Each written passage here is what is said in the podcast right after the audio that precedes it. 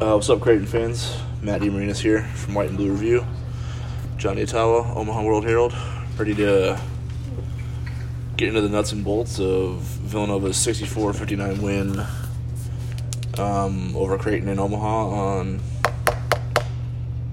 uh, in a game that honestly like played out a lot like probably Villanova wanted, yet Yes. managed to be led by Creighton for most of the way um, until until Collin Gillespie and Saddiq Bey found the three point stroke, made some big shots down the stretch, and Villanova's defense tightened the grip a little bit and uh, pulled away for the a very Villanova like, you know, just Philly tough, grind it out, outlast you in a in a phone booth type of affair, and uh, um, they improved to two and one, I think, in league play. I'm adding it up right, Creighton falls to one and two. Uh, John, your some of your initial takeaways on the 40 minutes that just transpired. Yeah, it was it was Villanova's game. Like the style fit Mhm. Villanova, and even though Creighton was ahead and the crowd had moments when it roared and the Jays had fun at times, looked like they were on the verge of getting a big win. Villanova was never uncomfortable. Like the Jays never put them in a corner. Uh, it was just interesting. Did, uh, do you find it striking? Listen to Collin Gillespie and Saddiq Bey talk after that game. I just love listening to their like their mentality ooze out of them naturally because like the things they say is like ingrained in them as like the minute they get there, and I think it's cool to listen to like just you know you just assume that they their identity is what their identity is, but like those it's not doesn't seem like fake. It, You know what I mean? The way to, they to me, I mean, like they're Villanova true to the core of who they are, like Yeah. inside and out, and it, and it Collin Gillespie is like, this is what we do. Yeah, 94, 94 by 50 with your brothers type of dude. That was a great quote. Saddiq Yeah. Bey with the road attitude thing. I mean, that's all like, I mean, they they are conditioned to thrive in a game like this. Yeah. On the road. they are most comfortable in the uncomfortable Yeah. situations. and Creighton isn't quite there yet. Right. and that's what this game like. maybe if the Jays had caught Nova a week earlier, they win because Nova doesn't have that. It's not sort of in that mentality that it was in tonight. Coming off a loss. Coming off a loss, a yeah, little like- bit- a bit, like yeah. there's- a little bit sharper, a little bit more focused, a little bit hungry. something to prove. Mm-hmm. Um, you know, they've never been under 500 in league play since Big East Reconstruction. You know that was on their minds. They've won every regular season title except one, and the, when the one they didn't win, they beat the champs twice and crushed them Yeah. both times, and then won the national title. Right. So, like this, it's ingrained in each one of these guys that they own this conference. And when you lose the way they lost against Marquette, you knew what kind of like they were coming out um, to prove a point, and they proved it. And I mean- Creighton, Creighton had a chance Yeah. to keep them from doing that, but it wasn't. It wasn't able to. It had to be.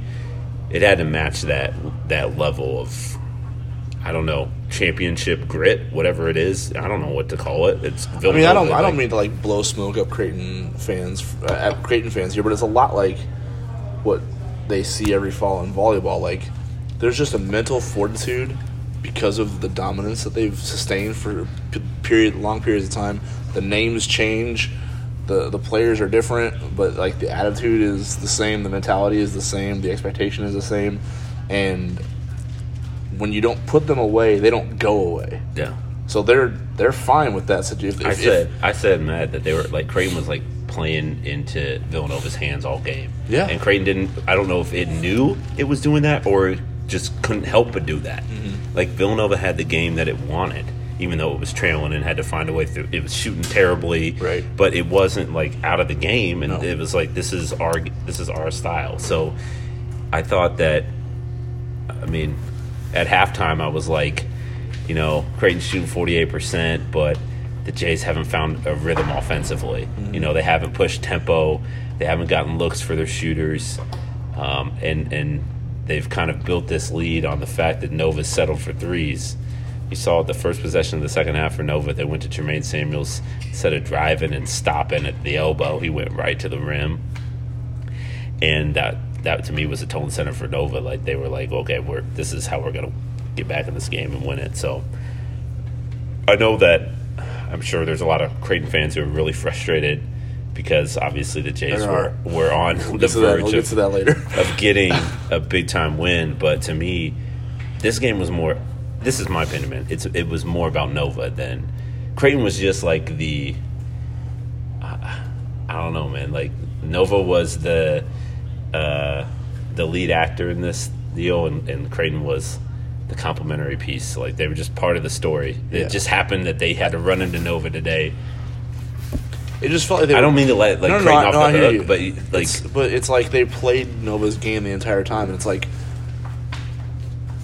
I, I think there. I was sitting there thinking, even with Creighton up ten, up twelve, up fourteen, I was like, I'm gonna be shocked if if like the run that Creighton needs to go on to put this one away never happens and they still win because it just wasn't like Creighton's game. Mm-hmm. They never established pace.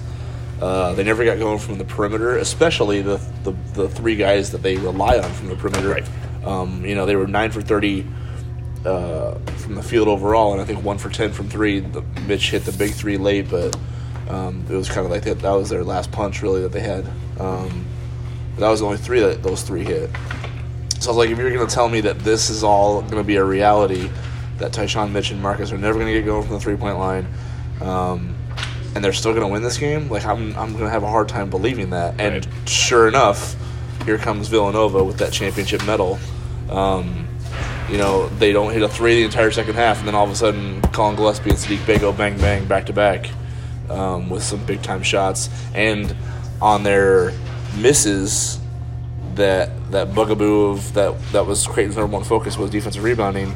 Uh, Villanova Showed got up. yeah Villanova got six second chance points down the stretch out of their fourteen. Yeah, well, I was going Um, to say yeah, they had four second chance points in the first half, ten in the second. Yeah, Uh, Creighton had two turnovers in the first half, seven in the second. right. I mean, is that it right there? Is that the difference in the Pretty game? much Because like as that's, mu- that's as few extra possessions as, as few possessions as this game was played at. Like I said, like we've said, with Villanova controlling the pace and limiting the possessions, those mistakes became amplified. Yeah. you know what I'm saying? Like those empty possessions were amplified because Villanova kept the, you know, kept the, you know, dictated the rules of engagement all night, and they Yeah. didn't let Creighton get away from. it. to me, it was. I think it's. I thought it, I, I. There's some things to be impressed with on Creighton's part. To, to the fact that they were in the position they were in, despite not being in control of any of the things they wanted to be in control of. But I mean, I, I come away with this impressed, really impressed with Villanova because, you know, they play. They were playing catch up the whole game, and that can wear on you mentally. But they never faltered. You know what I'm saying? They just don't do that. They're like, we're fine if you want to play if you want to play from the lead, we're just going to stay around and always be there.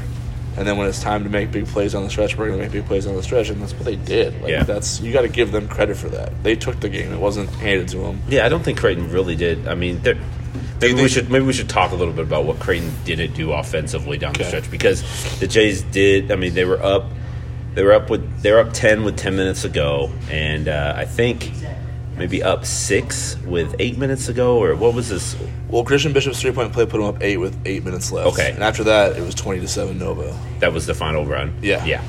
So what did what did what did you see from your perspective? Because you know I asked both coaches what they saw uh, down the stretch, and neither of them really had a specific answer to that of like what the difference was. I think Jay Wright was just like, "Look, man, Creighton just missed a couple shots that they could have hit." Mm-hmm. Um, uh, Da- uh, Greg McDermott brought up Damien Jefferson's like attempt at a dunk, and Which didn't seem very high percentage to me in the first place. I felt like that was going to be a tough finish. a tough finish. Um, and then a wide open three for Marcus Zegarowski in the corner. That's a that's a high percentage look for Mm-hmm. For sure. for Creighton normally. But I don't know what did, what did you see down the stretch because uh, uh, obviously something changed unless unless maybe Creighton just missed shots. I don't know.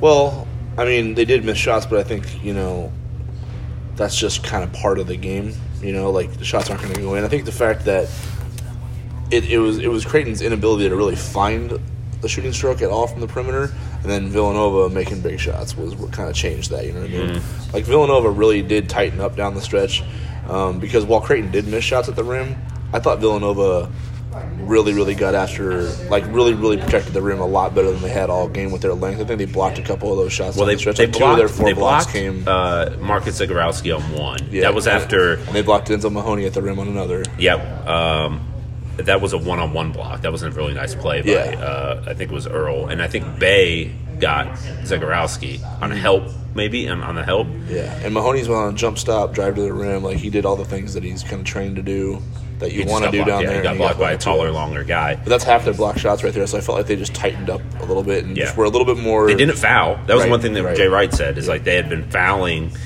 uh, during the lead up to that final stretch, and then at the end of the game they didn't foul. They like Creighton didn't shoot any, any free throws over the. Well, I guess Tyshawn got two at the line Mm-hmm. for that technical.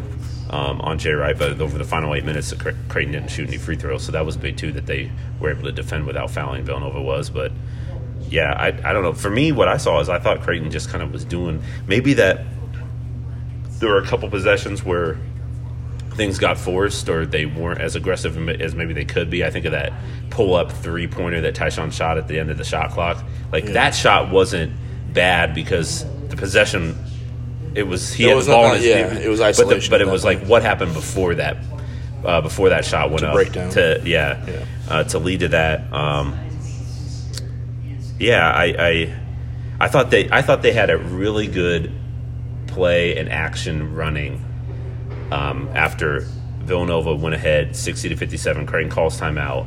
I thought they had They got Mitch going on the they got Mitch going and with a he dished to to. Christian and Christian tried maybe a one more when he could have maybe just. I mean, he, he didn't really have anywhere to go. It was either a Well, floater or a pass. I Actually, think, I thought he had Mahoney on a back door and it got deflected. he did. That's what he tried. Like that was a really good play by Villanova's defense too, because they were out of position. Yeah. they got backdoored, which is something that I just thought great. that that possession. I thought the Jays had a lot of good movement. Mm-hmm. Good, it was good action, and they just couldn't get that final piece, that final play. yeah I thought Bishop should have shot it. Is what I thought, but he did have he on did the, he, on the catch, just take yeah it all the just way in. just or- try to score Yeah. instead of uh, uh, make that extra pass. But you know, it, it was a good play by Villanova Mm-hmm. defensively. So yeah, I, I don't know. Generally, I, I again, I'm eager to kind of watch it, but generally, I thought. I thought Villanova just kind of improved its defense, Mm-hmm. and, and Creighton was doing what it was doing all game, yeah, and that and because that possession did have a lot of pace and a lot of movement to it, and it was pretty. It was pretty well run to open up what they wanted to open up. They just Villanova just made a really good defensive play to to prevent the final pass from getting completed. yeah, to the rim, which would they wouldn't have anybody there if it had been completed. Um, I mean those two threes I mean- that Gillespie and Bey hit were tough. dude, like you know what's crazy? I like, think- think I about think- Collin Gillespie's game. Like it didn't feel like he was just. It didn't feel like he did what he did, but then you look at it and you're like, what? it's like it felt like the quietest 24 on eight of 10. But every time he needed to make a big shot, he did. Yeah. And not only late, uh, because he made a big three that gave them the lead initially, um, and then he kind of made a shot over Tyshawn in the in inside that kind of extended it to a, made it a two possession game. It was a. It was a. It made it 60-57, right? After Bey. Yeah, yeah, yeah after Bey hit the three, Yeah. right? Yeah, sorry, one possession game. Um, so those were two big time plays for sure. But also, I felt like in the first half when Creighton was really starting to get some mojo going because they were Oh, they were put, two threes in a row. Yeah, they were put they were putting stops together. I think they were up 26-10. They were putting stops together. Um, they were scoring at the rim. Marcus Zegarowski 24 like- to 10. 24 to 10. Okay. Yep. And Marcus Zegarowski was doing a really good job of kind of probing Villanova's defense and like finding guys um, for easy layups inside. Um, like doing a really good job of countering Villanova's pressure on the perimeter. Um, and it felt like the game could have gotten away from Villanova if you know Creighton had put like a three point run together where they just bang three in a row and and make it a twenty point game and then just kind of lock in defensively Yeah. um, like the way they played defensively from Creighton, that might have been enough had they put it a run together. You know, if they had they hit a couple threes in that stretch. But um, Gillespie goes back to back and makes it a ten point game all of a sudden, and it felt like that was a pretty good. That was a pretty good counterpunch from Villanova's perspective because it kept the game, it pulled the game back within striking distance, and then they just kind of just hang around and hang around and hang around. Yeah. and they did. So like, He was like good. like I said, he, whenever they needed him to make a big play, he made a big play Yeah. like without even hesitation. He's like, all right, now I kind of need to be a leader and you know that's why he's one of the. I feel like he's underrated, but I feel like that's why he's one of the best point guards in this league. He's not he just- underrated for me, you don't man. so? I love. Yeah. I've loved his game. I just feel like he doesn't get the pub year. that the guy that other guys in this team get, like because he's not flashy, um, and he just does the simple things really well. But I mean, one turnover in 39 minutes, Yeah, um, you know, he was just he was incredible. He won that one-on-one battle, you know, between Marcus Zegarowski and although he wasn't Collin like Gillespie. guarding Marcus Zegarowski too often. He guarded him a lot. right, but A little bit, Zegarowski but- was guarding him. Yeah, So yeah. like when it was when he had to make a play, he made it against Marcus. So Yeah. that that one on one battle was um, experience one in that one for sure. Uh, you know, I thought I mean from a rebounding standpoint, I thought Creighton did a pretty decent job until, like I said, until down the stretch when Villanova just you know made a couple tough ones that they got. Well, there was that one loose on, ball that was like- right there for Christian to get. I felt like it He was just couldn't hands. get it. Yeah, just slipped away. And then it was a Bishop dunked a- or Samuels dunked on him. Yeah, that might have been the turning point of the game, honestly. Yeah, maybe. If you had to pick one, like that was when, or you know that that was when you kind of, I kind of felt like, uh oh. I mean, I kind of felt uh oh for Creighton all game. Yeah, like, like, that one was 40 like a it major like- sort of like alarm, alarm, alarm. Yeah. Uh, this is, I think that brought it to 54-50, and um, it sort of elevated the intensity level of the Nova bench and everybody involved. And so, yeah. Yeah, I think my first uh oh of the game from from like Creighton's perspective came like it was when uh I can't remember who hit the, who hit the free throws. Uh, sorry, this is bad. I don't know. I think someone from Villanova hit a couple free throws in the first half. I can't remember who it is now. I apologize, but like I felt like Creighton was really, really sharp defensively. Um, and they had built that double digit lead. And my first uh oh came when I think Villanova got to the free throw line, hit a couple, and it cut it from like made it a six point game. I think it was 31 25. Oh, that was And- Bey. Okay, so Saddiq Bey hit a But he got fouled on an offensive or a defensive rebound and went to the line. yeah, yeah. yeah. But the uh oh was realizing that it's a six point game.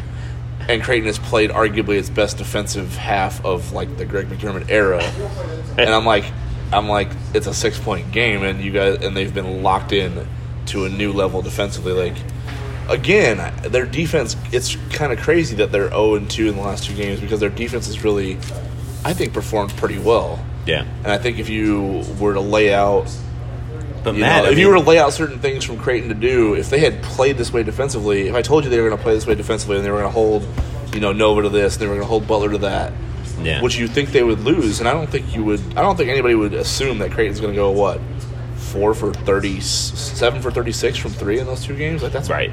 You know what I mean? That's really awful. I mean, Yeah. that's ice, ice, ice cold. Yeah, it is. Um, so I think like the fact that their defense was that good and they were only up six was my first like uh oh of the game because I think I felt like going into halftime you were like, you know, Jay Wright's gonna find an adjustment. He's gonna find a matchup he likes. They're gonna go inside more often than they did in the first half because they shot 23s in the first half of their 29 shots, right? Yeah. only hit four of them.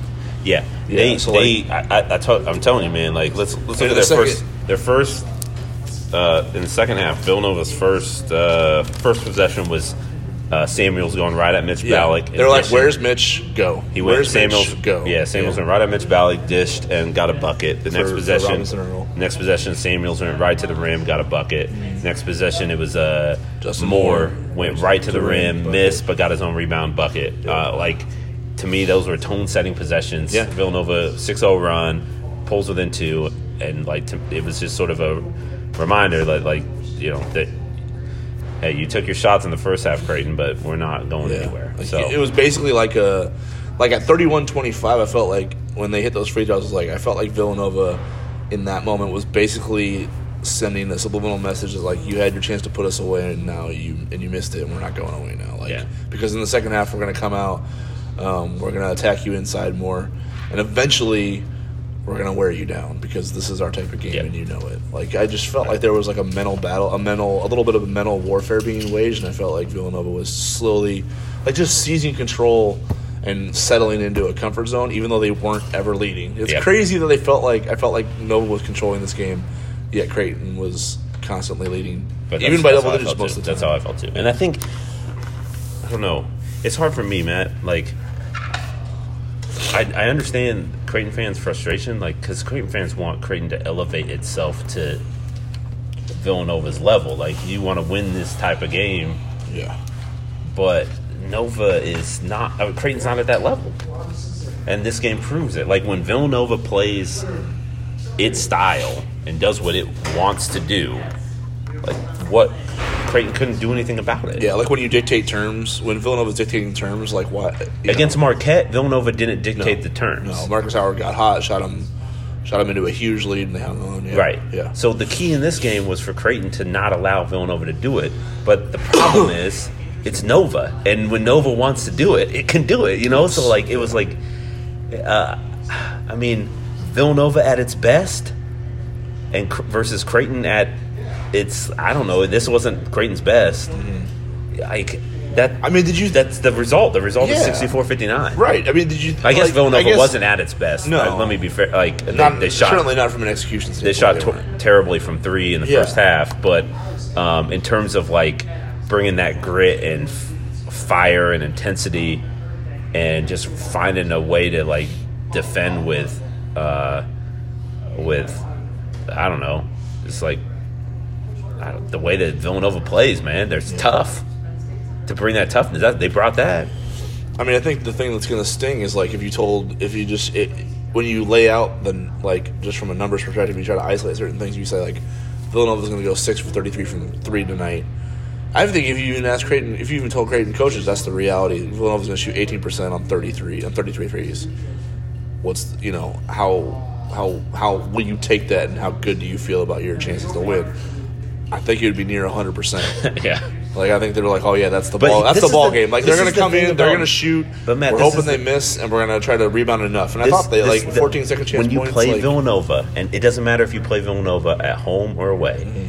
There's a there's an element to the game. You look at the stat sheet and you're like, okay, who had rebounds? You are, you always look at the stat. The stats don't. There needs to be another category that that the stats don't track. which is- style, right? style or toughness or just like Yeah. the Villanova mentality factor. Like Right. you got to match that. If you if you match it, then you have a chance. If you don't match it, you're not going to get there. Right. And and Villanova was at its peak there from like championship mentality. Mm-hmm. It that's what it brought.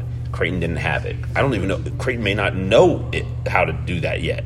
Yeah. Yeah, it certainly hasn't won a championship. So like, Right. No, I mean, yeah, to that level. Right. Right.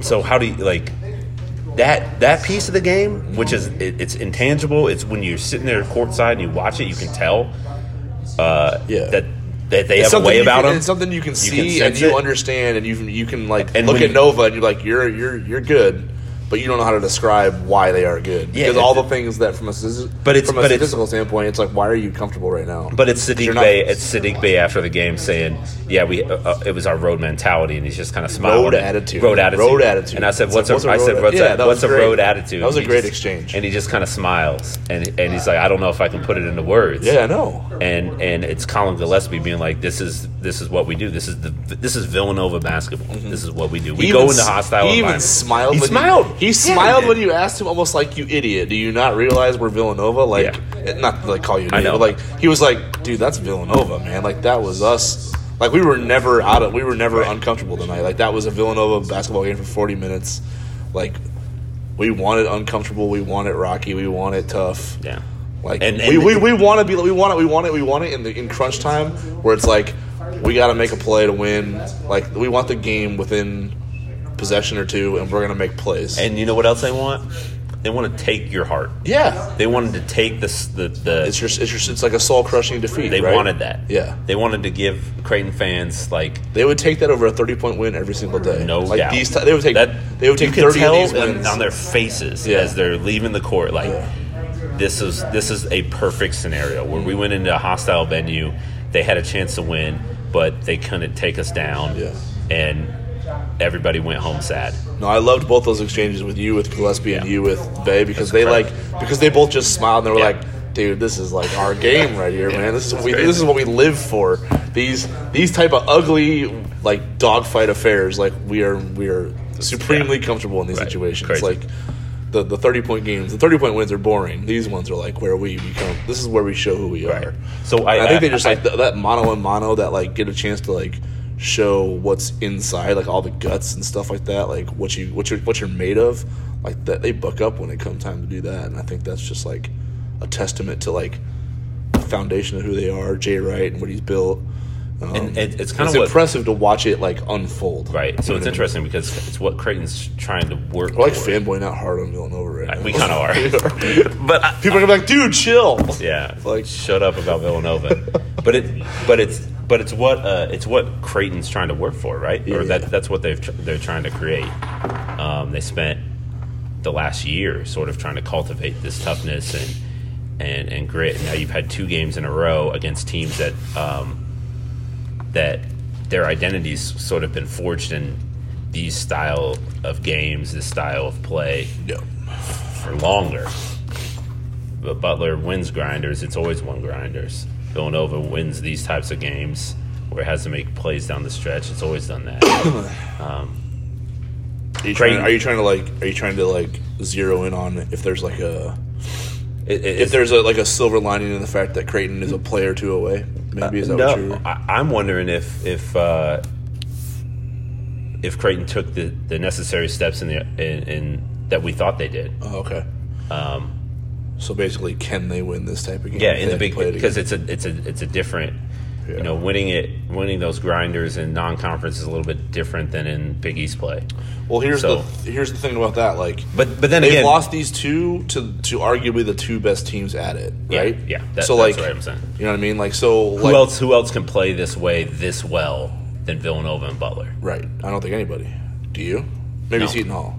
Seton Hall can probably win a game like this. Yeah, So that'll be a that'll be Maybe- a, maybe like that's gonna Providence, that'll maybe Providence. Yeah, and Xavier did twice last year against them. So like their Yeah. next game will be a proving that, that might be a proving yeah. ground moment. Xavier because Xavier's not at the level of Nova or Butler, Mm-hmm. so um, a lot of the things that we saw the Jays do well in these types of slugfests earlier in the year, you know, it's kind of like, are they going to affirm some of that stuff at, at Xavier, or is it going to be more the same of the last two games Yep. against a team that's just not quite at that same elite level that Nova and Butler are? Agreed. Um, should we get into questions? I think we got quite a few. Okay. I switched up my strategy of like waiting a minute or twenty, and then just deciding to ask if people had questions, and then all the floodgates open. So, I'm gonna guess that nobody wants to hear about how good Villanova is. yeah, we took care of that. Sorry, everybody. It's just really it's it's crazy to watch them like do what they do because you realize they've That- won that- national championships doing that, and that's like it, it just is it's just really impressive. yeah. Um, let's see. First one. Uh, Robbie Lula wants to know how did Jay Wright bewitch the NCAA to allow Ryan Archie Arcidiacono to play an additional college career under an alias? Um, He's like transported into a new body, and But it's uh, wild too because they have another Arcidiacono on the team too, like waiting in the right, wings. yeah. So it's like it's gonna happen again. Everybody's gonna be like, ready. wait, there's another one. Like, yeah, no, this one's actually an Arcidiacono. Yeah. Like, so yeah, it's gonna. I don't think they're done doing that yet. They're always gonna find a. It's- it should be something the NCAA looks into. It kind of At some point, for unfair sure. to the rest of the yeah go Gillespie's. I mean, they, it's it's yeah. He's like I said. Um, with our boy Fancy in the building, we got to give a shout out to Gillespie being most improved player, possibly the front runner for it. That's his that's his take for for the early going to conference play. Hard to argue at this point, especially after tonight. Incredibly efficient. The sil- it was like a silent assassin performance tonight. He's like always there to make a play when it when Creighton feels like they're pulling away and they don't, and then Right. then the plays on the stretch. Um. Yeah, here's one. This wasn't a question, but this was an observation from Katie Hyder. Uh, he, he he he he originally phrased it. We get to blame McDermott for this one, and I, I just asked him, um, like you know, just kind of for an elaboration, and he's like, uh, felt like the game like slowing down the offense in the last eight minutes of the game uh, took Creighton out of their rhythm, and I, I, I don't know, and I, I I said I wanted to rewatch it because I felt like Nova did that from the tip. But did you see maybe you did you see something in the It last eight feel minutes it that felt it did feel like Creighton's offense slowed down a little bit more. Okay. it felt like more walking the ball up. killing clock Or, isolation. yeah, okay. it felt. It, I agree with that. okay. So So the, so a blame from a schematic standpoint. Then Yeah. Did you feel like that was a, a bad move on Creighton's part to Yeah. kind of like settle into Villanova's Yeah. style You and can't. try to you win it can't. like that you can't win it like that against Okay. Villanova. Well, you can. I mean, I guess you can, but it's harder to do it that way. Sure. Like I mean, yeah. So like, what's the calculation there? Do you feel like it's just like, well, we're in a one-on-one game as it is because Creighton Villanova's making one-on-one plays and attacking matchups. Do we have enough? Like basically, Creighton has talent from a skill standpoint offensively to do that. Is that kind of like the gamble you feel like? Because I didn't. We didn't, I didn't ask Mac. I know. that's I, I really wish I would have asked him a couple different things after the game. Jay Wright. a- Jay Wright did say uh, that you you can take away, you can put pressure on them on the perimeter, but they can make plays one on one at the same time. So like you just, it, you know, they put a lot of pressure on you from an offensive standpoint because of how talented they are, how skilled they are. So like, there was an element to that being a calculated gamble on Creighton's part. So you could argue that since it since they only scored seven points in the last eight minutes, that it was a miscalculation. But Right. it was also one of the things that I don't know, uh, man. Jay Wright said they're good at. So It felt like Nova took away every set play that Creighton tried to run. Yeah. Except for they got a Dakota late to Christian Bishop for a foul. I remember that. Yeah, it But was every t- it felt like every time Creighton tried to run a set play, Villanova took it away. Mm-hmm. Like they were ready for all that. So, I mean, if you want to, if you want to point the finger at the coaching staff, Creighton's coaching staff for not being creative enough to come up with new stuff, I guess you can do that. But I think you got to tip your cap to the Villanova side, and also Yeah. just the players recognizing what to do and reacting in the right way. Because Creighton hit some stuff against Butler, and Butler's the one of the best defenses in the country. Creighton, a lot of what Creighton did offensively in the second half felt like it was drawn up on a on a uh, whiteboard in the huddle, and then they go out and do it. You know, like I thought Creighton's coaching staff did a great job of trying to get the Jays going offensively in that game, but they just didn't kind of figure a way, uh, figure out how to figure these guys out. I- I- it, felt like Creighton's sets just weren't. one It, it was it was all up to like, like, like you said. Jay Wright said you have to defend Creighton's sets, and then you have to defend Creighton's creativity and isolation. Like you got to do both for the full possession. Villanova did the first part, and then at times Creighton found some things in isolation. But like, if Creighton was going to win the game, it had to just make big time plays in one on one settings, essentially. And it just wasn't. Which is kind of do it down funny because both Villanova teams on the men's and women's side force you into those type of games.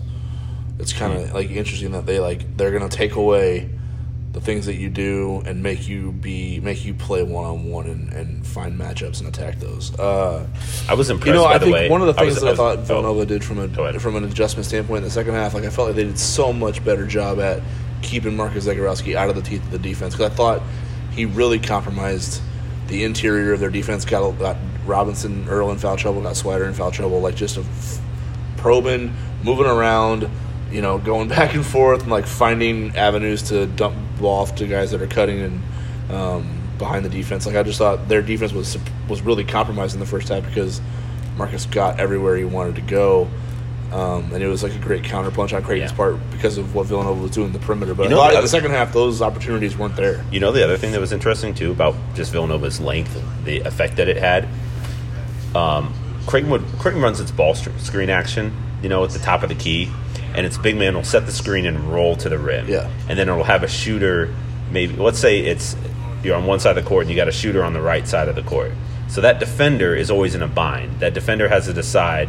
Um, as, a, as the big man's rolling to the rim, the defender has to decide: Am I going to take the big man, or am I going to take the shooter? Right. Because if I leave if I leave the shooter, um, then that ball will just get passed to the shooter. He gets a three.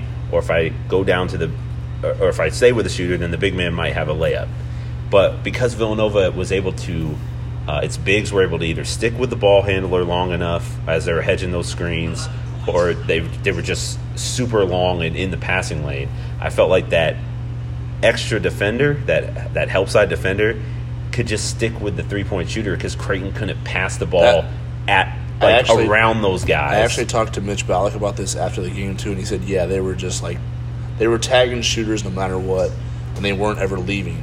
So like they the what and, and Jay Wright mentioned it too. Like we had to give up something. We decided to give up the rim, yeah, and we and we felt like if if we could, you know, if we could help him recover in time, Um, we could maybe contest and force a miss, uh, but that was what the only thing we were going to give them. It was, was just the rim, right? Like Creighton, it it it would eventually get the ball to bigs at times, but there are just so many situations where I see that big man rolling to the rim and he's open, and Yeah. everyone's like, "Oh, he's open, pass Yeah. it," but you can't get around the length, Right. Whether the length uh, makes you whether hesitate. whether it was Samuels or uh, Robinson Earl um, helping to keep that ball stopped. Yep.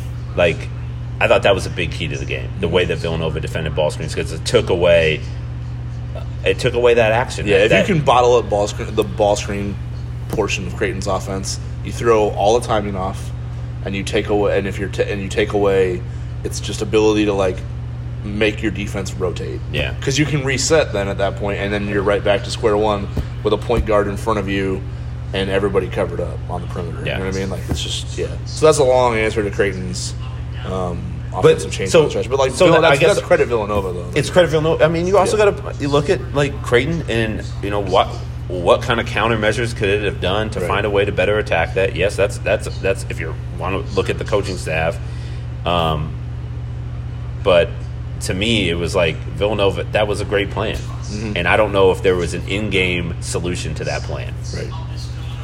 Um, uh, Brian wants to know: Does this team have what it takes to get to the Sweet Sixteen? I think they have the talent, but something mentally about them just makes me doubt it. They just seem incapable of getting over the hump.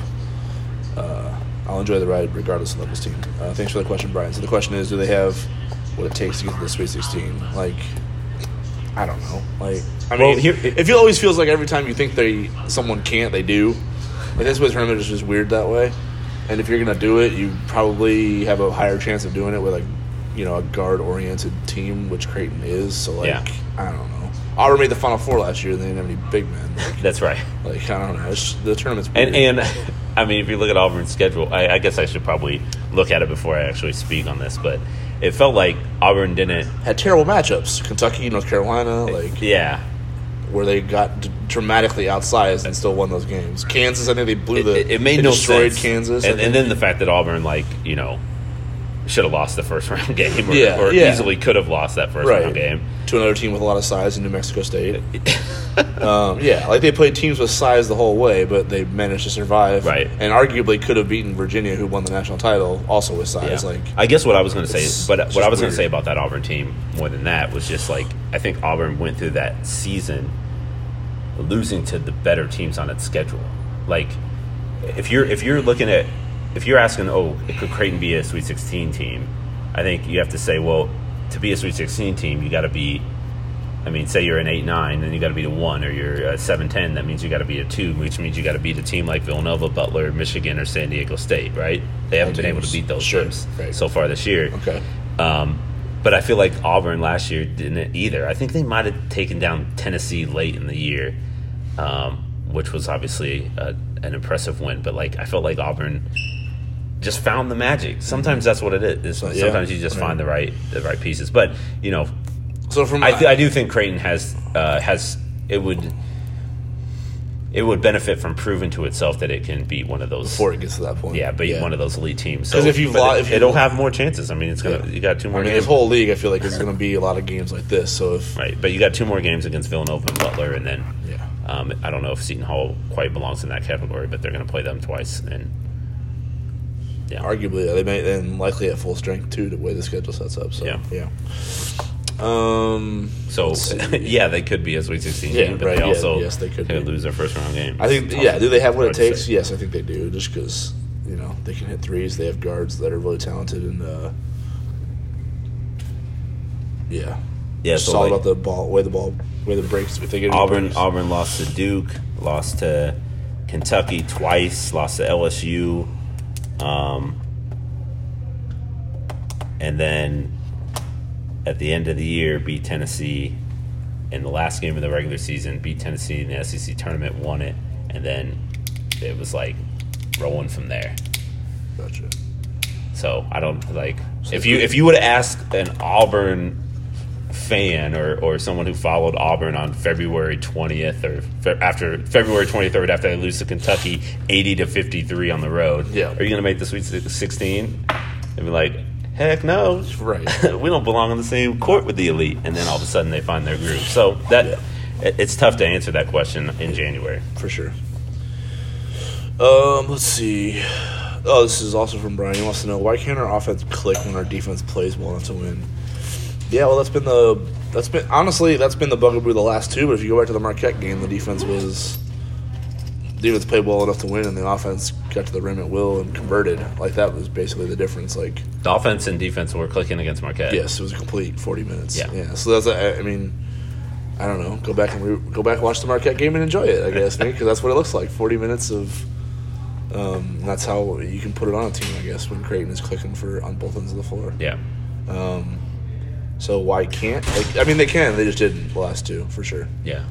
I do think that there is a question of whether or not Creighton can play at the pace that it wants and then also defend with the amount of tenacity and sort of ruthlessness that it wants to as well. Yeah. Um, See, my pushback on that is like, and you're. I don't. I, I'm not begrudging you the point. My point is, I, I think my thing is like, I think Creighton gets super comfortable when when they are like locked in defensively and they're playing at their pace offensively. I don't think they get tired doing that. I think they get mm. like, I think they, they. almost, I, they almost get energized. yeah. I just think that's like who they are, and they're like they they are most com like you know how Villanova's comfortable. Like we didn't think they got tired against Marquette. no, Like we thought I mean. Yeah, they could have played for 20 more minutes right and still like look at look at the look at the performance that Tyshawn had on both ends of the floor that night. Yeah. like nothing. He didn't seem worn down to me. He seemed like, you know, like that was an incredible two way performance. Like, Yeah.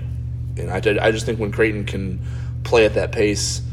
Um, and do those things defensively and be locked in and sound from a scouting report standpoint, that's just like that's like nirvana for them. They just they, it, they, it they love it that. fuels them. Yeah, they can play that way. They can they can do that for forty minutes if they can get it going. right. Um, uh, Joey Temple wants to know: Did Nova did Nova out scheme our backcourt, or are we, or or are they wearing down from excessive minutes? Uh, I mean, I didn't feel like tonight anybody wore down because the game was like a so it was a you know walking up the floor low possession ish game. Like, Villanova seemed to have like an extra um, gear, but I don't know if that was that's, like that's that championship game. Yeah, I think Like, that was more like mentality. Yeah, thing. exactly. Like it showed up Yeah. on just like Yeah.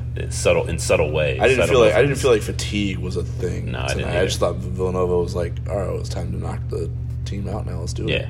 you know what I mean. It's like that's like the Rocky in the 15th round against Creed. It's like time to put the fight away. So that's yeah. I don't think anybody wore down. Um, did well? Did did Nova out scheme the backcourt?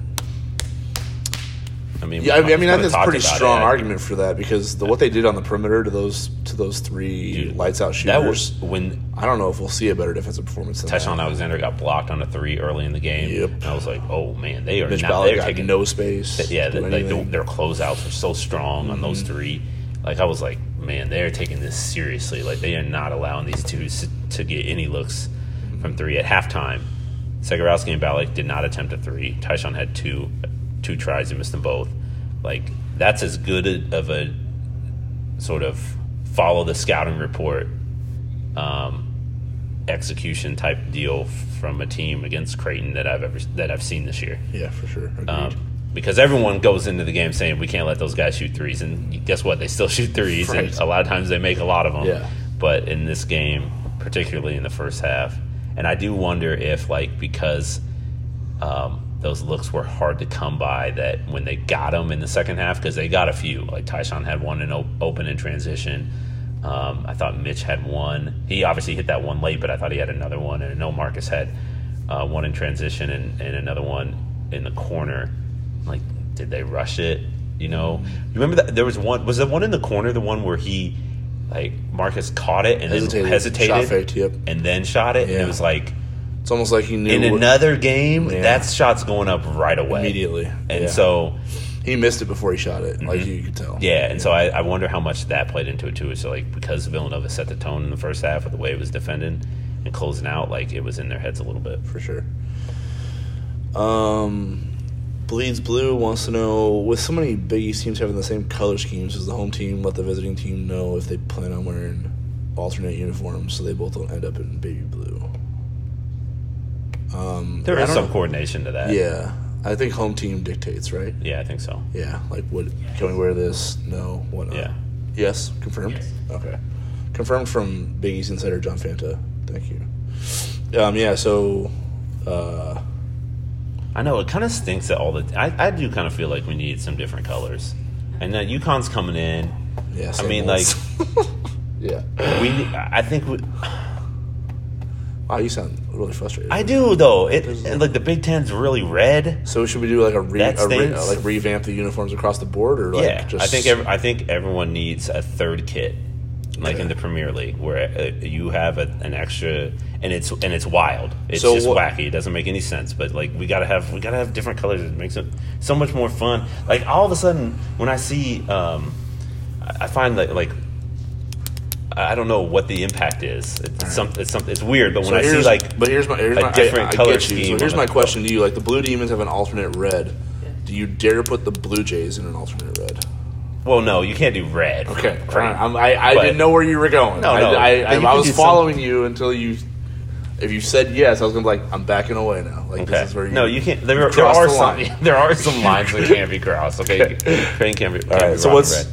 So let's go down the line then. What's Butler, Butler's alternate color? Well, it, it can be anything, man. It can be just like it can be a, a green. It can be a, a combination of. You know, Butler feels like a uh, like a like a jungle jungle green to me. Alternate color. Sure. Because it's got to be. Can somebody Because they're because they're like a hard team to watch just from a style of play standpoint. So it has to be like a poor aesthetic. Maybe St. John's can do camo because they're like. St. John's can't. Okay. I don't know. I Can't. don't really understand why I said that, but, But then you can't. Obviously, yeah. That's. I feel like we're just, now you're just jumping into a jungle green oh, that's true. thing, and now you're putting everybody in jungle green. Yeah, Alternates. might, like, might be. all right. So, yeah. Let's. Uh, I'm gonna go with. But we'll, we'll we'll each choose one. I'm gonna go Butler with a jungle green. Uh, let's go in alphabetical order. Creighton. I think I think maybe uh I don't know. It feels like Creighton needs like because Creighton wants a run and gun, push tempo, um, move the ball like uh, the speed of an Oregon offense. Oh, so you're going with like highlighter. maybe highlighter yellow, highlighter, yellow? green. All right. Okay. I'm with you. Highlighter green. Yeah. Okay, so like a neon- uh, yeah, neon yellow, Baylor-ish something. neon. Yeah, Baylorish. Yeah, Yeah, it'd be hard the- on the eyes. bring back but the nightmares everybody's- We got to do something different, man. Okay. do something different. Uh, DePaul's easy. They already have an alternate red, so that's easy. Okay. Um, Georgetown. You're up. Ooh, could they just do black? Do they have blacks? They probably do. I don't think they. I don't think they do. So black. They do have a black. Yeah. What? The baby blues I don't like. Yeah, it's not. It's not even baby blue. It's teal. It's gross. Yeah. It's disgusting. What about a baby blue? Could they do the, the Baby blue for them. maybe? Okay. Creighton has a baby blue, but we got to get away from blue. That's the problem. Is everyone is blue. Marquette's Marquette's an easy one. Yeah, get away from blue. So pick a color that's not teal or blue. right? Because teal is their alternate. Like like- purple. Can they go All purple? right, Georgetown purple. So Georgetown gets purple. Marquette has an ugly alternate black, but it is an alternate, so that that's they can stay with that, I guess. Sure. Okay. Or Um, or they have a yellow too, right? yeah, And go with that. yeah. They have a, they have yellow, baby blue, and black. Yeah. Um, and they have a navy blue too. Yeah, but they can't. That's the thing. We there's too much. Marquette's blue. fine. They have too many alternates. They're good. They're fine. We don't need to fix them. They're they're broken to beyond a point of repair. Uh, Providence, who I feel like has the worst uniforms in the league. Uh, So Oh. like they're just dull to a point. John Fanta says gold. Gold. Gold? Yeah. Now you've Sure. got now you've got multiple gold teams though, You know, like and Marquette's always in gold. Their Yeah, gold is always they- part of their color right. scheme. But there, but at least there's not like seven other gold teams. Like True. there's blue.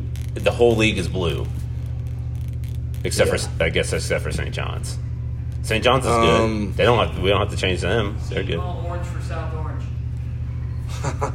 South All right. Orange for. I mean, the that's- Seton- that's- that's he's a pretty Seton Hall grad, so he gets to choose Seton Hall. So if he wants orange, orange. if he wants orange, I feel like he has the pulse Yeah. of Pirate Nation on there. Like he gets South orange. Yeah. All right. Yeah.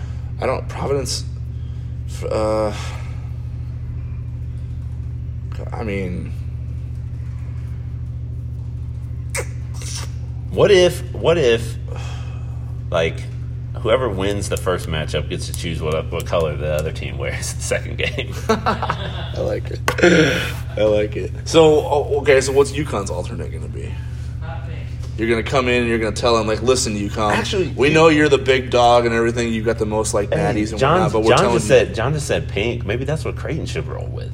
They should take those pink okay. the pink out. But don't you, like, don't you take do- it on the road? Do, but do you do you value that then? Like, because it's your Oh yeah, you might do that. Yeah, that's kind of type its thing. yeah. It's got that one game. You know what I mean? It, the league. We can put UConn in pink. It, and it's yeah. They just can't wear pink on the pink out game because that's Right. too confusing. I don't know. Um, I, I do kind of wish that we Yeah. and, and if I if we could go back in time and change some things, I'd change color schemes. It's weird, but like you turn on the Big Ten and you see red versus red, and you're just like, who's playing? Yeah. This is the same team. What's going on here? Uh, yeah, I'm with you. I'm sure the I'm sure everybody listening will have suggestions, so maybe we're missing something. But yeah, I think we've got. I think we're off to a good start so far in terms of changing the aesthetic of the call? league. Yeah, we'll call Val. Um, let me see. David Mills wants to know uh, if Gillespie came out of the game at all. Yes, briefly. Yeah. Right before media timeout in the first half. Tyshawn is the guy I think was the only one who didn't get any rest. Am I mistaken on that? I don't think he came out at all. I think he, he played 40. Yes, he did. Yeah, he didn't get a single break. So, yeah, Tyshawn played 40, Mitch 39, Marcus 38, which is weird because I thought Mitch and Marcus both rested the same amount of time. Did, did Marcus rest twice? Um, Did I, Marcus get two subs? I, I, I, I think so. Shereef Actually, came I in think twice. Shereef came in twice. Yeah. Okay. Came in twice and played three minutes. That's quite a rotation. Um, I think so. Okay, I got a question, a topic, uh, because Mac brought it up himself after the Butler game. Does does Shereef need a longer leash? I think so. I think so too. Yeah. Because I mean, I think seven minutes the last two games, right? Right. That's I mean, and I I just think he can do things even though he's not, It's even like- though he's not like you know ready yet. If you if you know what I mean, like from to be out there for too long. Like, Yeah, he but- does things from an energy standpoint that can. So Creighton, Uplift it. Creighton can handle itself when it relies. Let's see, it essentially had a six man rotation today, Yeah. and that's fine. Nova basically was five man rotation, Right. Yeah. No, no, for sure. But I mean, they didn't use Cosby to- Roundtree until they had kind to. of use you kind of like blunt your um the impact of your pace when you don't go deep into your bench. right. like if Creighton's able to rotate a little bit more, and it's hard because like taking Tyshawn, Mitch, or Marcus off the floor, it's like, uh, you know, I don't want to sit those guys for too long. But when they're fresher, then the pace has more of an impact. You know what I'm saying? Like Yes. because Creighton is built on pace. Villanova's not built on pace, so it's fine, kind of playing its core guys in a game like this. But if Creighton wants to speed the game up, it needs to have fresh bodies so it can continually put the pressure on its opponent to kind of like force pace. Mm-hmm. You know what I'm saying? Like, I do. I'm with you. so I yeah, I, I that's why I think Shereef could stand to get more Right. minutes and. And I mean, He I might mean, be playing with fire there because he's a freshman, and for sure. But and he's got these are- he's got five fouls and a lot of tenacity. Like Yeah. you know, he's gonna. You can just tell, set him out there, let him gamble a few times, and he'll get a few, and he'll probably foul a lot. Yeah. You know what I mean? But that's kind of like They had a lot of fouls to give in the second half. They Should we talk about that? Yeah, right. At the end of the game, Yeah, they, they, they got caught with two team fouls two with twelve fouls. seconds left. Well, what do you think though? Did you think that Creighton should have fouled uh, with 40 seconds left in the game, down oh, three, instead of playing the possession out. instead of playing the possession out? Yeah. I saw someone mention too, and maybe this is a question, um, that maybe Creighton should have taken a foul so that you got could have got Christian Bishop back in the game uh, Mm. for that final possession, where Nova ended up shooting a three and uh, getting an offensive board Yep. against Creighton's small ball lineup. Yeah, I hadn't considered fouling at that point, but I didn't. I also didn't know that. I also didn't re- remember in my mind that they were only at two team fouls because I felt like. Yeah, I one, thought- I felt like one possession game. Yeah, play that out, get a I- stop, yeah, I and thought- they did get a stop. They I thought in the moment that you know down or having only two team fouls, down three with 40 seconds left, you might as well just play it out because Yeah. extending the game means that you're not gonna like. You're basically sort of resigning to the fact that you're going to put Villanova on the line if you start fouling, whereas which means that you're going to be down Because you five. because you essentially make that a last possession game. Yeah. If you foul at that point, Right. right. If you start fouling, Villanova then- complete it to the point where you're only going Right. to have a heave. Villanova's a good shoot, free throw shooting team. Yeah. Yeah. Um, I don't- They're yeah, not going to turn it say no. over. So playing it out kind of makes sense. Yeah, and, and honestly, knowing where the rebound went to, I'm gonna still say no because that was a like a long carom off of a contested three, like Robinson Earl just it went to him. You know what I mean? Like it was on a, it was a baseline rebound. Like that's a weird spot for it to go to. Um, I didn't feel like the blockout was bad. I just felt like You went there wasn't enough it. height to get it. You know Yeah. what I mean? Like Robinson was out jumped. But maybe Christian should have been in the game. Agreed, but if, if you do that, then I then we go back into this. Then we fall into the scenario of like Villanova having enough time to bleed the clock all the way down and not give Creighton a high percentage chance to Right. to to do anything at that point. And it might be a two possession game. I You know what mean? You- wonder- you run a high risk there of Villanova scoring late in the clock at the you know, and you have a two you have five seconds with two possessions. Now I know that Creighton. I'm pretty sure that I now you you can fans probably. I, I haven't rewatched the game, so I think my memory is telling me that Creighton ran that play. At it was they're- Creighton's down 3 with uh, whatever it was, two minutes left, and it runs a play that we talked about where the action was good and Christian dished to a cutting. Was did he dish to a cutting Denzel or a cutting Damien? I Jefferson? can't remember if it was Damien or Denzel. I think it might have been Damien Yeah, because I, so, too. thought I remember Creighton subbed Denzel into the game for Christian. for for Christian after that. It was like the Jays had the ball out of bounds and they decided that they were going to sub Denzel in for an ISO play on an out of bounds play, mm. and that's when he got blocked. Yeah. Denzel took it to the rim and got blocked. And then Denzel was in the game. They the Jays were going small. They forced a shot clock violation right. with that small ball lineup. So I'm guessing that the coaching staff felt comfortable with that small Like that, ball lineup. that small ball could keep everything in front of them and force the tough. you know, tough they shot could switch Villanova. everything, um, and you can force a tough shot. And they did force a tough shot. They just didn't get the rebound. So Yeah, right. that would be my guess. And I wish I would ask Coach McDermott about this. I apologize that I didn't after it, but um, that would be my guess. Is that the Jays had just given up four straight buckets with Christian on the floor. No offense to Christian, but they that's what they that's coaches. You got to make your decision in the moment. You just Yeah. give up four straight buckets. You go small. You get a stop with your small lineup. Let's stick with our small lineup because we just got to stop. I think that's the theory. Right. Agreed. Um, uh, this is from Mays. Uh, wants to know or wants us to please address Creighton's inability to win close games. I really feel this is the main force that is stopping Creighton from moving up to that next level. I mean, this is always a weird rabbit hole to go down because, like, what is a close game? Because I felt like they've won. I know. I thought they were three and oh. zero. Yeah, like I felt like they beat Texas Tech, Louisiana Tech, Oklahoma, Arizona State. Oh, I didn't count Oklahoma as a close game. Oh, you didn't? What was that one? That was 58 56, wasn't it? With like, how much left? When was it 58 56? Uh, hold on, I'll pull it up here. I got it. I got it. Um, it was 58 50. Uh, 11 41. Yeah, 11 41. Yeah, I guess, maybe. I was I didn't count that one. Okay. It was it was a 14 point game with four minutes left. Okay. But Arizona State counts. Yeah, Arizona State. made that big time three. Texas Tech obviously Texas counts Tech was overtime. overtime. Louisiana and Tech uh, counts with a two point game. Yeah, Yeah, I, th- I thought they were three and zero. right. So they're three and one now in close games. That's a pretty good record. Yeah. Um. Yeah. So I mean, I don't know. Does that keep them from moving to the, to the next level? I mean, yeah, it is. If, if last Creighton- year, if last year it did. definitely did. I mean, yeah. last year it kept them out of the NCAA tournament. right.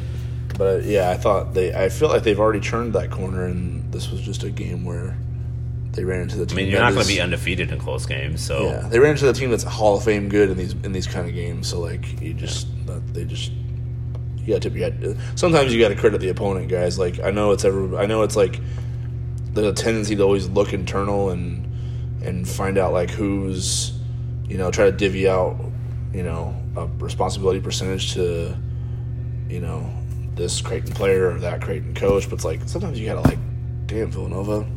That's what I was thinking. Good job, man. That's what I thought after. That's what that first thirty minutes of this podcast Yeah, sounded like. that's what the Honestly, like when I was watching Villanova do it, I'm like, they're in control down ten right now for some reason. I don't know why, but they're down ten and they're in control of this Yeah. game. Yep. And then sure as sure enough, eight minutes later they're up. They're up, and I'm like, yeah, Yeah. felt like that was inevitable. Yep. You know what I mean? Sorry for Villanova, Villanova fanboy again. My bad. Um, Nate Thomas wants to know biggest issue down the stretch in games like the the past two. Okay, uh, shooting, defense, coaching. So do we have to rank the three? Is Maybe. that what that question is asking? shooting, defense, coaching. So what's the oh what's the so what's Well, the biggest defense- issue out of those Defense three? wasn't the issue. Shooting is a fucking really big issue. Shooting was an issue. If you look at the percentages, Yeah, I mean, I don't. It's amazing Well, was it wasn't Creighton against Butler in the final? I, I Well, if you think about Creighton Butler, it was 54-50. They go to the line for front end. For no, no, no. one, That, they that, front that, end. my, I heard McDermott say that after the game. That was inaccurate. They didn't miss a front end down 54-15. Yeah, they did. Marcus missed it out of timeout. I know, but it wasn't. They were down six at that point or something like that. I remember when Marcus What? did that. Yeah, yeah, yeah, yeah. Are you sure? Hundred percent sure. I thought it was miss front end. Kamar Baldwin bang contested three. Yeah, but the score wasn't that. Um, let me pull it up. Well, then I my perception of that game totally changed. I thought, that, I thought that's what it was. Uh, Creighton was only ha, only had the ball down four one time, and it was when Denzel Mahoney drove to Oh, the okay. rim Where was the and miss got from? denied.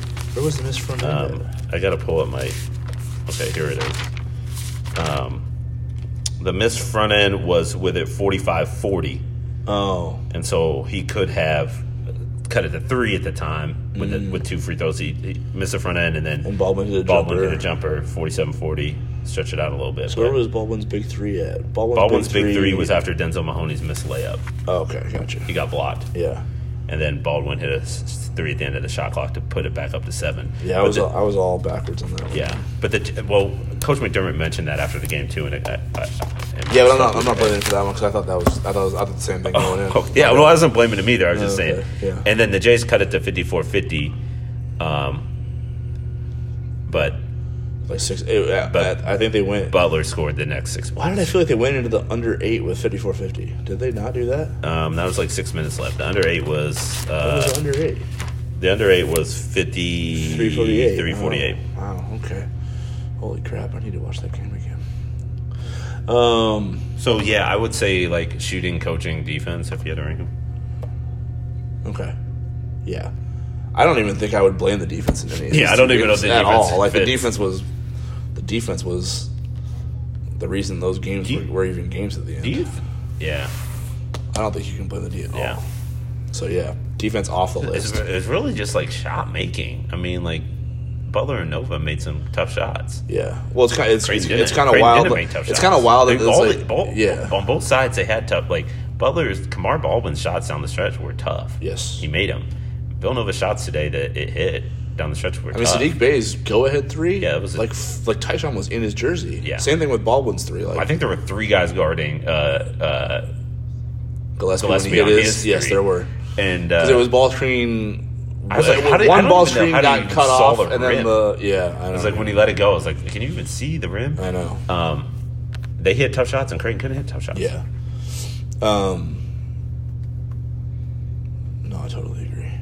It was kind. it's kind of funny how backwards it was though, because uh, Creighton couldn't hit enough shots to get over the hump against Butler, and they couldn't hit enough shots tonight to put Villanova away. It was Yeah. like a different, but it was kind of the same thing. yeah, It's the same thing different contributed score, to it, like, but but, it was yeah different from different deal. from different Yeah. ends of the spectrum. They Yeah. came. Um, Jake Plazik wants to know: Will Creighton ever not be mediocre? Is Creighton mediocre? What's No, I'd say- mediocre? I'd say you- mediocre is- How many teams are in Division One basketball? 353, So by definition, mediocre is what? like 100. I mean, you're, you're, you're not mediocre when you're in a power conference, essentially, right? Right, yeah, There's yeah, few right. mediocre teams and that are associated with power conferences. Yeah. If you look at the scope of the D- Division One, now if you want to judge mediocre based on like just power Oh, conference teams, okay. you know what I'm saying? Like, or just like Oh, the, okay, yeah, yeah. we're not including the bottom feeders of D1. Mm-hmm. Um, so I guess you could make that argument, but I I, mean, thi- Creighton's- I think Creighton's- Creighton feels like it's above mediocre. Yeah, I don't think Creighton's metrics this year tell you they're a mediocre team. right Yeah. now. No, if they go on a if this losing streak gets bigger, maybe. Yeah, right. But we'll see. When- Will they ever not be mediocre? I mean, history tells you, yeah. Like just because they have resources, facilities. It doesn't Good- a good like they- system, I don't feel like they've been mediocre over I the last five either. years. Yeah. So But then again, they've made two NCAA tournaments and, or well, I guess three, five years. 16, 17, No, 17, two NCAA tour- last five years, two NCAA tournaments, zero wins in the NCAA tournament. Um, finished third in the Big East three times. Uh, played for a Big East The tournament title. I don't know. Is Seton Hall mediocre? 'Cause I feel like they're Seton Hall. I mean, they're middle of the pack of power conference. I don't know if that if if that feels. They're, that's what Creighton's been the last five years, middle of the pack of power conference. Uh, but you know, not having the postseason success, maybe that drops them down a peg or two. But if that's what, if that's mediocre to you, then I don't know. I mean, I to me, it's not. But but some people might consider it to be. I don't think it is. Yeah. So disagree with premise on that one. Strike. Uh, But some people might counter. Yeah, that's fair. They can think what they want. They don't. Have, they can make their own podcast. um, let's see. But that's the be like we don't have to tell you what you want. You can think what you want to think, and we'll give you our perspective. But Right. it doesn't have to be yours. Uh, you kind of addressed this one. This is from Patrick Marshall. Uh, with Bishop having a great game, did it make sense to suddenly take him out the final couple minutes of Yeah, the game? that's why I saw Yeah, it. That you, it was yeah. Patrick's tweet. Yeah, Yeah, so you addressed that one pretty well, I think, from a yeah. from Talked what about it. Creighton got out of the small lineup at the end. So, um, we got a question. Another question. Dan Martin wants to know Epperson's status out indefinitely. Um, probably for the year, but most likely for the. Year. I'd be shocked if he comes back. Uh, John Doug Welsh wants to know why does this happen to Creighton? I'm sick of it. So, what's he talking about there? Why does this- Probably- losing, probably losing to Villanova, losing. losing a game you're in. Can, you feel like you're I don't, again. I don't feel like they were in control. I don't feel like they're in control. So I'm going to disagree with that premise. If you felt like this was in hand for Creighton, maybe Creighton fans thought that that with you have a lead, you should okay. you should win no matter who you're playing.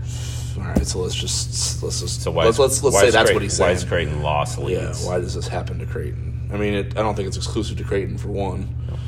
Uh, I don't know. I mean, again, I'm I'm I'm walking out of this arena tonight going hat tip Villanova. I just am.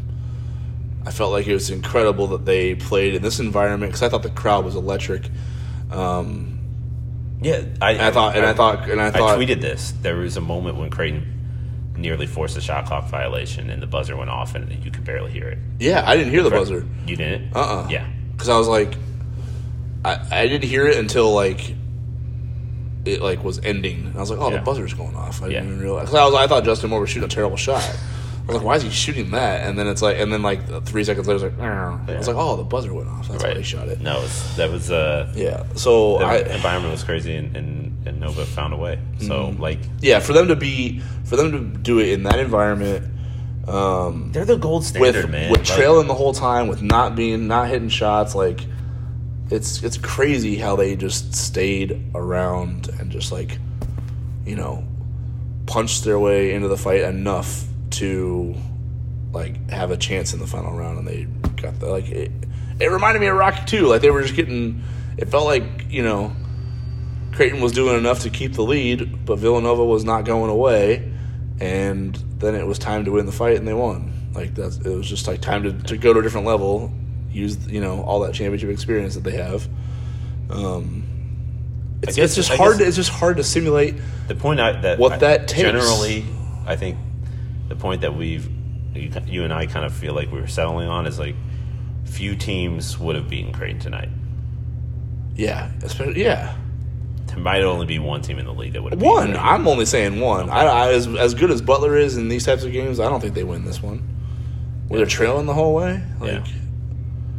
I you know they can go. They can go sideways mentally too. Like the, you know, yeah. Like no, no. Villanova is the only team that can win a game like this. Maybe in the country. Like Maybe. seriously. Maybe. So yeah, like no, I'm I'm I'm writing about Villanova. I'm talking I'm talking up Villanova on this podcast. Like I'm giving a lot of credit to the Villanova tonight. I know it's like I know it feels like a same old story for Creighton in terms of having a game that you should win that you didn't. And I know that all like people want that to fall on Greg McDermott's shoulders and um, and whatnot. But like, I just I'm not. That's not the way I saw this game tonight. It is another reminder that like Creighton still has. And McDermott said it after the game. It's like he he said something like, you know, we got there's little things that we got to do. We're close, but we're not there yet. We got there's some little things that we got to be better at. And it's like those are the little things that Villanova's great at. Just like all the subtle ways that you win, Villanova does all of that. All uh, And naturally. yeah, and in a game like this, it really shows up. So, yeah, Creighton has some work to do. I think that's what this game. That's that's the uh, the takeaway. hmm I don't know. It's not like I think a lot of people will come away and say like Creighton gave it away, but in my mind, the way it played out, it's like it was never Creighton's to give. Like it was Yeah. Villanova's game. I to, yeah, to, that's what I mean. Yeah. Like I, f- I felt like Creighton was being was almost being like It- it's sure, was almost being gifted. Was almost being gifted a lead because Yeah. it like wasn't their it wasn't the way that they would script it, and they they had it, and it was like uh, you me- better you better turn into you in a minute because Villanova's fine with this, and they're gonna take it from you when it's time to take it from you, and they did. I'm I'm giving credit to Villanova. Also, Jay Wright used timeouts very well. dude, in the The second half timeout that he used, fifth, at fifteen thirty three, right? yeah, Right before because it was before the under sixteen stoppage, so he got two stoppages with one play happening. yeah. Killed the momentum of the crowd. What was the score at that time? I don't know. it was- Wasn't it right after Damien Jefferson's like fast break layup? I feel yeah, I think where he, you're he right. caught it like why I mean what an amazing catch by DJ to like pull it in and then Yeah. be able to like Yeah, that made it four. That was after Villanova had cut it to like two, and then Creighton went on an eight, to 8-2, two run. yeah. And that was like that capital that like capped it off. Christian had a big block. Yeah, Christian had the big block uh, right before it, so like the crowd was like at a fever pitch. Jay Wright calls a timeout before the under sixteen, um, a full timeout. All that time goes by. One play goes by. There's a stoppage. Then the Yeah, under it sixteen just happens. worked Like, out that was just perfectly brilliant. yeah. yeah, yeah. I don't know. I think in his head he was probably just like, okay, we got to stop Creighton's momentum here. Mm-hmm. But it just worked out to where there's also another stoppage right after that. And yeah, it did get it drained the energy from the building Right. For that little stretch there. And then Sure. it had to like get ratcheted back up. But Yeah. another Alright. sort of moment where Villanova didn't let the game get away from it, yeah. which is kind of what Villanova does. Yeah, we are at an hour twelve on a loss. That's a rare thing. Uh, I appreciate the questions though. I feel like we got a new strategy for questions. Let's like wait a minute, let them simmer, and then throw some red meat at them, and they all like come at you. That's a pretty good strategy. We'll try that. Well, and people are usually pretty fired up after the loss too. yeah, rightfully Um, so. I mean, I know no, we- that, like, yeah, from a. Creighton fan standpoint, like, it's really frustrating to watch that, especially when, um, you know, the Jays, like last year, there were so many games where the Jays were seemingly in control or in position to win and just weren't able to do it. And I think, but I do, like, remember that this team did win games this year, these, like, tight, closely contested games. Mm-hmm. Um, obviously, this game didn't go its way. Butler maybe the Jays were a couple plays away from turning the tide in that one. yeah, So it stinks to be this close and lose, but it's also sort of like a reality check. Like this is who Creighton is right now, and the Jays have to get better. yeah. I mean, guys, like I don't know. Zoom out for a minute and look at the Big East because, like, I just I'm not like I'm not even near panic button for Creighton. Like, look at, I mean, St. John's went one for sixteen at Xavier and was in that game the entire time. Uh, you know, they they were like a, a you know a play or two down the stretch away from beating the Butler team that no one has been able to figure out how to beat yet. Like Villanova got rolled at Marquette, then Providence walked in there and beat Marquette in Milwaukee tonight, Yeah. despite Marcus Howard going for forty. Like, and that's a Providence team that was absolutely dog crap in the non-con. They're three and zero right now in league play. Like this league is a Georgetown, who was, Was looked like they were on a roll. Yeah. Now they can't defend anything. It's like in they haven't been competitive in a minute. Yeah. in Big East play yet. Like this this league is weird right now, and like there's a lot of teams that are pretty close to each other. Um, that if you think you've got it figured out at this moment in terms of how it's going to shake out, I think it's going to look a lot different by the time it does. So like, just you know, strap your seatbelt in because it's going to be crazy. Yeah, You know, Uh, The one thing that, that I you- still feel like Creighton's an NCAA tournament team. I don't think that changed tonight. no. I just feel like they lost a home game. Now they got to go steal one that you don't think they're going to win on the road to get it back. Like that's basically the the, the spot they're in right now. They got to go beat somebody you didn't think they were going to beat on the road. That's Yeah. what they have to do. Maybe it'll come this in the next one against Xavier. Yeah. Maybe, but I mean, we've seen teams get off to these starts in league play and and rally to make the tournament. Still, you know what I mean. So it's not like it's out of the question. So I had Creighton at one and two to start the year in Big East play. By the way, I just had them losing to Marquette and Butler and beating. and beat Nova. Villanova. Okay. So- yeah. That's right where I thought they'd be. So your predictions have been wrong every game. Is what you're saying?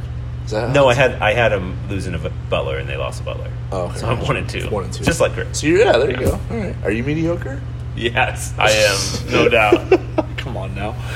All right, uh, let's pump some stuff. Um, yeah, so the men are going to be on the road for the next two, and they're actually going to stay out on the road. So Right, they're gonna be gone for Yeah. a few days. Um, but the women are at home against Providence this weekend in their one game uh, with their travel partner.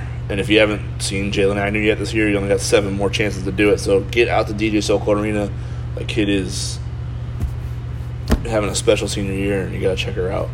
Uh, but let's pump some stuff. John, what you got on tap for people? Or you want me to go first? I mean, uh, it's just same old, same old. With like, That doesn't sound Try- very exciting. Try again. well, we're gonna. I'm gonna do assess this. this, rewatch this game tomorrow, and uh, try to sort of paint a picture forward or a path forward for Mm-hmm. what I think the Jays can do. Let me ask you a question because I like the. But I'm, I'm, Because I'm, a, I'm, a, I'm a big like fan of secondary rewatches too. But like, do you ever find like how much difference do you feel like in your perception of what transpired? Uh, how much of that changes on the rewatch? Do you? How, Oh, it like, kind of depends on the game because sometimes I'm like, oh, I know exactly what happened. Like Butler felt, I felt pretty comfortable Mm-hmm. about how that game transpired. I'm curious about this one because I, I, I think that there, we had a, somebody asked about the pace of Creighton's offense. Yep, I'm definitely curious. I, I about want to see. see 'Cause what I didn't feel. I felt like Villanova was. In, and and I, and I also just kind of want to like Villanova final 17 possessions of the game uh, scored 27 points. Mm-hmm. So 27 points on 17 possessions to end the game. considering how how Ineffective how upside down it was yeah. before that. Yeah, so I'm totally. kind of curious to see, like, I mean, was that all offensive rebounding? Was that just tough shot making, or were there some breakdowns? You know, or um, I mean, maybe was there a fatigue factor? I don't know. Maybe it was just championship medals we've talked about, but Mm-hmm. so there's a few things. But no, I don't. I try not to during the season. This is sort of my strategy. and Maybe it's a bad one. I don't know, but I try not to plan ahead with my coverage. Like Oh, I kind of want to just sort of let the season flow and, and react and write based on um, how the team's playing. Okay. So, um, Yeah, I just been if there was like a feature in the works or anything like that. Yeah, Not I- not yet. Okay. I mean, I've, I've I wasn't kinda- trying to put you in a I always have, a, I always have like irons in the fire just in Yeah. case like something comes up and where you know if a player has a good run, then I'm like, okay, I, want to write about him. Mm-hmm. Um, so, I, I, I don't, you know, I, I'll watch this game and sort of assess a plan forward, but I think the storyline going into Xavier is probably going to be uh, about Creighton's sort of bounce back mentality Gotcha. Um, 99 cents still for for the first month. for the first month yeah, subscriptions. Okay. it's a pretty good deal, guys. Like, No, it is, for sure. Herald. Uh, yeah, so check out Johnsburg, Omaha.com, buy a newspaper. Um, and then whiteandbluereview.com. We'll have post game coverage for this one, this, this podcast. Uh, are you and Heady podcasting before Xavier? I don't think we are. I, we, I think we're at Between uh, once Xavier a week. and Georgetown yeah, or whatever? Then probably. Okay. next week. So look out for uh, 'cause, uh, if you guys haven't listened to it, um, Half Court half Press. Court, half court press. Um, pretty good stuff from uh, John and uh, Chris Heady that on that Nebraska Creighton, like a Nebraska Creighton beat kind of thing. Um, so yeah, uh, thanks for your questions. Thanks for your comments. Thanks for the topics. Uh, we always appreciate the feedback. Appreciate the conversation. Um, a lot of times you guys drive it, uh, and we appreciate it. So Definitely. until when's the next one going? Until January eighteenth, Providence. Providence, Yeah, so we'll be back at you January eighteenth. Man. So Creighton's That's going an afternoon game too. So, So, we'll, it's Creighton going on the road through the next four. yes, they are. They got Xavier, Georgetown, DePaul. all of them winnable, certainly.